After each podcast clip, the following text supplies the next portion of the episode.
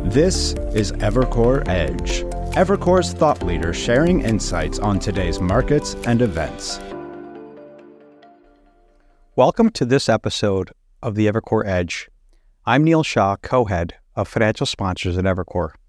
This afternoon, I'm joined by Jim Neary, co head of U.S. private equity and member of the executive management group at Warburg. During his 25 years at Warburg, Jim has led industrials, healthcare, business services, technology, media, telecom, as well as capital markets. He is truly one of the veterans in the private equity world and importantly has invested across numerous economic cycles. Jim, thank you for joining us here today. It's a pleasure to be here. The topic of today's podcast is 2024 trends. What is top of mind for sponsors? So, Jim, why don't we start there? We are in a fairly unique market environment for private equity investing. Cost of debt has risen, overall leverage appetite has fallen. There is much more capital chasing arguably fewer deals. As we look out into 2024, what are your views on the private equity market environment? Well, thank you, Neil, and, and again, it's a it's a pleasure to be here with you. Um, yeah, we've we've come through a really interesting period in our industry of of, of relatively significant growth. Really, um, ever since the great financial crisis, when we were um, all benefiting from free uh, capital, from from very low cost capital, our industry has had a terrific run. It's grown both in terms of the number of firms and the dollars, and and uh, it was a relatively um, strong investing environment for that entire period of time.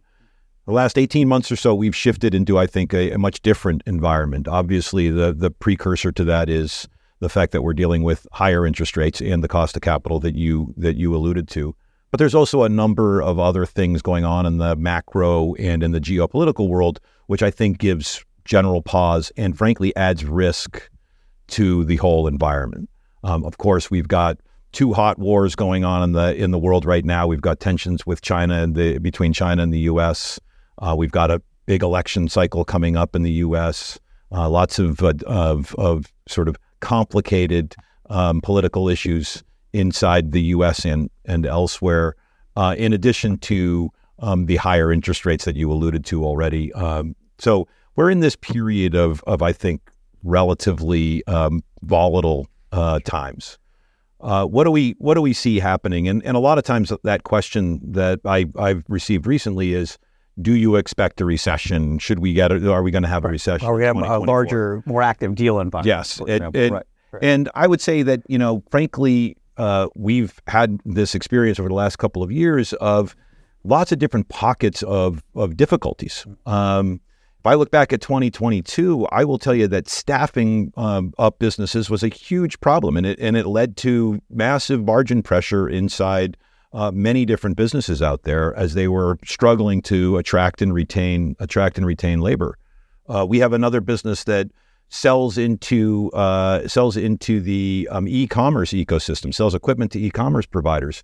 That had a gangbuster 2021, but fell off dramatically in 2022.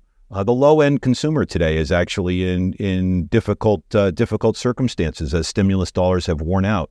So we are going to have these pockets of volatility. We've had them already, and I think we're going to have them going through next year into 2024. Um, we're in the business of pricing risk, right? That's what that's what we do for a living. And as I think about 2024, risk is elevated. Um, it doesn't mean that it has to be terrible. It doesn't mean that it has to be a, a full-on recession. But it means that that we, as we price risk, we have to be more mindful of the of the uh, overall risk that's in the ecosystem today. So as I look forward next year, I think that we will continue to see deals get done. We will continue to see um, you know the private equity industry, which has a lot of capital, uh, make sure that they're putting that capital to work. But I would also say that we've got to, as an industry, have a relatively fine filter. We need to be thinking about elevated risk and pricing it accordingly. So the question is: is will sellers and buyers think the same way about the value of that risk and how to price that risk. And I think that that will mean a slower market continues into next year until we get more clarity on some of these massive macro volatility issues. Right. And as you see the deal environment and specifically you know, private equity firms putting capital out, much more pressure, you think, on value creation? Going back to certain firms maybe relying on the traditional LBO model and the you know lower rate environment to really boost up returns. Is this over the next five years to seven years going to force PE firms to really focus on value creation in their portfolio companies? Yeah, I think if you haven't gotten there already, you're probably a little late um, in terms of you know making sure that you have the resources to do it.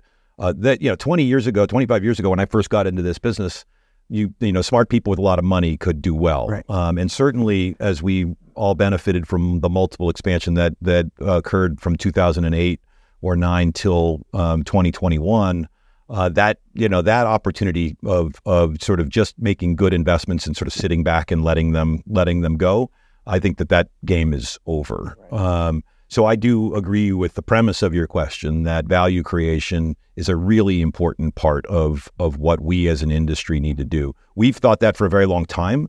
Uh, we've always talked about the fact that you know yes we benefit from multiple expansion in general when the market gives it to us, but we also try to go out and earn multiple expansion. And by that I mean we are going to transform the companies that we own. When we when we sell them, they look a lot different than when we bought them. They're bigger, they're more professional, they're more global, they've got new product development, they've got better go to market, they've got all of the all of the attributes that sort of involve professionalizing and growing an organization. Um, I think there's a huge premium on the ability to do that. Uh, I will tell you that as we are experiencing, we have a relatively large portfolio, 200 odd companies. The, the thing that we're most focused on is operating performance at the margin level, not at the top line level. Um, top line, we're growth investors. We're able to find growth, but where we're where we're feeling more pressure is on the margin side, and where we're working really hard with our value creation team is to make sure that we're dealing with that with that issue. Got it. And now, if we shift focus to exits for a minute, there's just been a fairly flat M and A market, fairly flat down, obviously IPO market. How do you see the your exit market sort of unfolding over the next 12 to 24 months or so as well?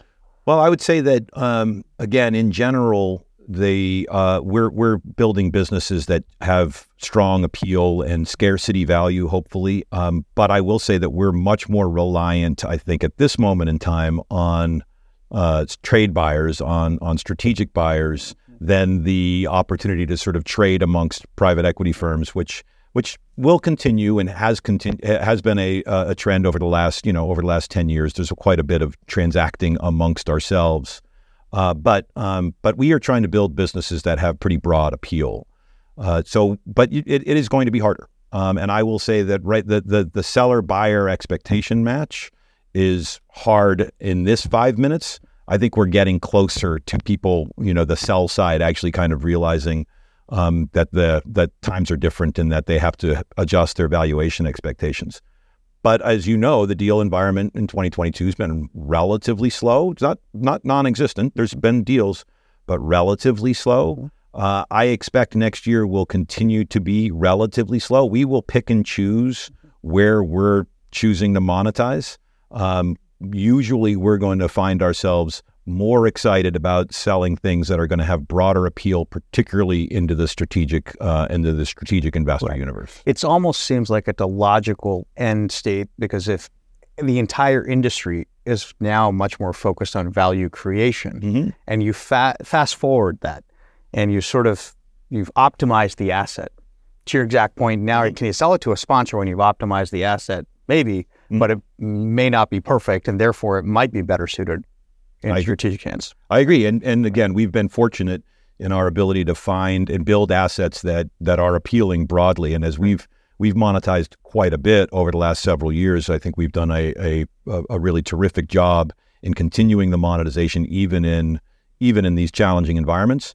But largely, we've done that because we've had assets that appeal to strategic buyers. Right, right.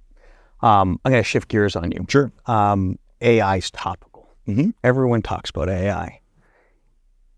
How have you, within your IC, when you look at businesses, think about just job automation, AI, the impact, and of course, your long term investors making a long term thesis? How are you calibrating that in Well- your investment decision making? I, I, I caveat the answer with I'm not I'm not the expert on AI, and and there's probably some of my partners that would be even better at answering this. But I would say that we're generally thinking about it with two lenses: one is risk, and one is opportunity.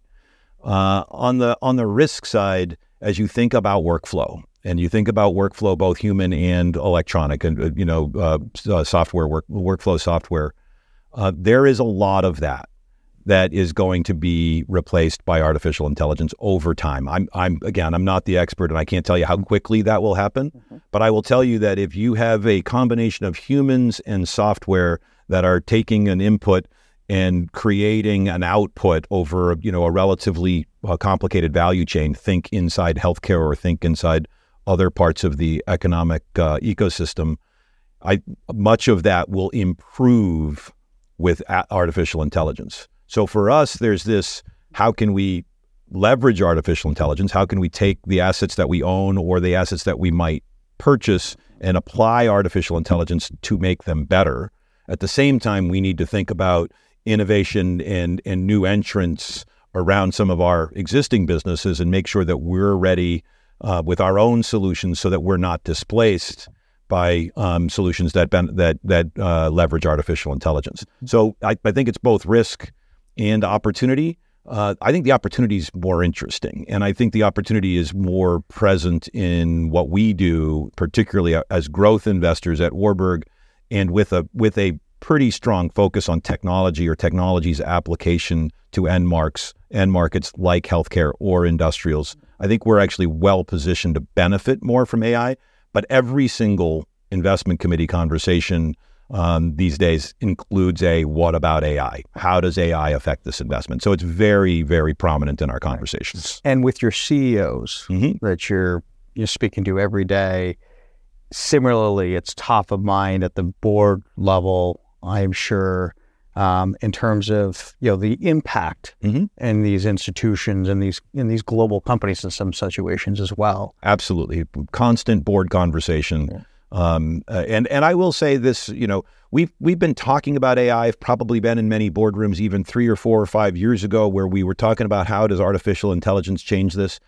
But the conversation is at a relatively fever pitch right now. It is constant. Every single board meeting that I'm in, there's some angle, and sometimes it's very prominent. But even when it's not, there's some angle around how are we dealing with AI? Is it threat? Is it opportunity? What are we doing about it today? Right.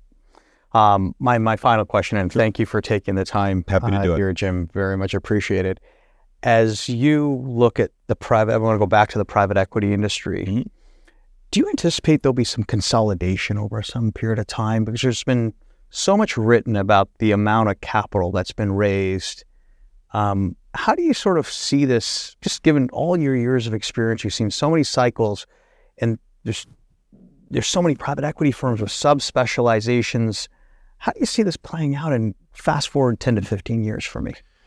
I don't think that consolidation in the PE world will happen in the traditional way of, of firms coming together. Mm-hmm. Um, I think it happens a little bit more organically than that. Um, as you know, some of some private equity industries, many of the new private equity industries tend to be smaller. They grow up, and some of them grow up and get legs and and become larger institutions. Some of them last for a handful of fund cycles and and sort of maybe have a little bit of a, of a denouement as they kind of um, you know wind down over time.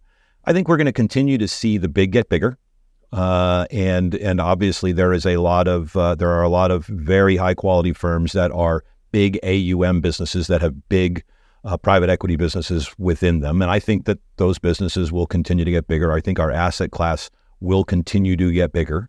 Uh, at the same time, I think that there's sort of this natural churn and cycle that happens inside some of the smaller firms that will either find their legs and and grow into it or not. Hmm. I don't really see any kind of traditional consolidation of you know PE firms getting together and and uh, having uh, you know having uh, you know M and A style activity inside the ecosystem. All right, Jim. Thank you for joining us. My pleasure. And thank you for joining us for this episode of Evercore's Edge, and we look forward to seeing you next time.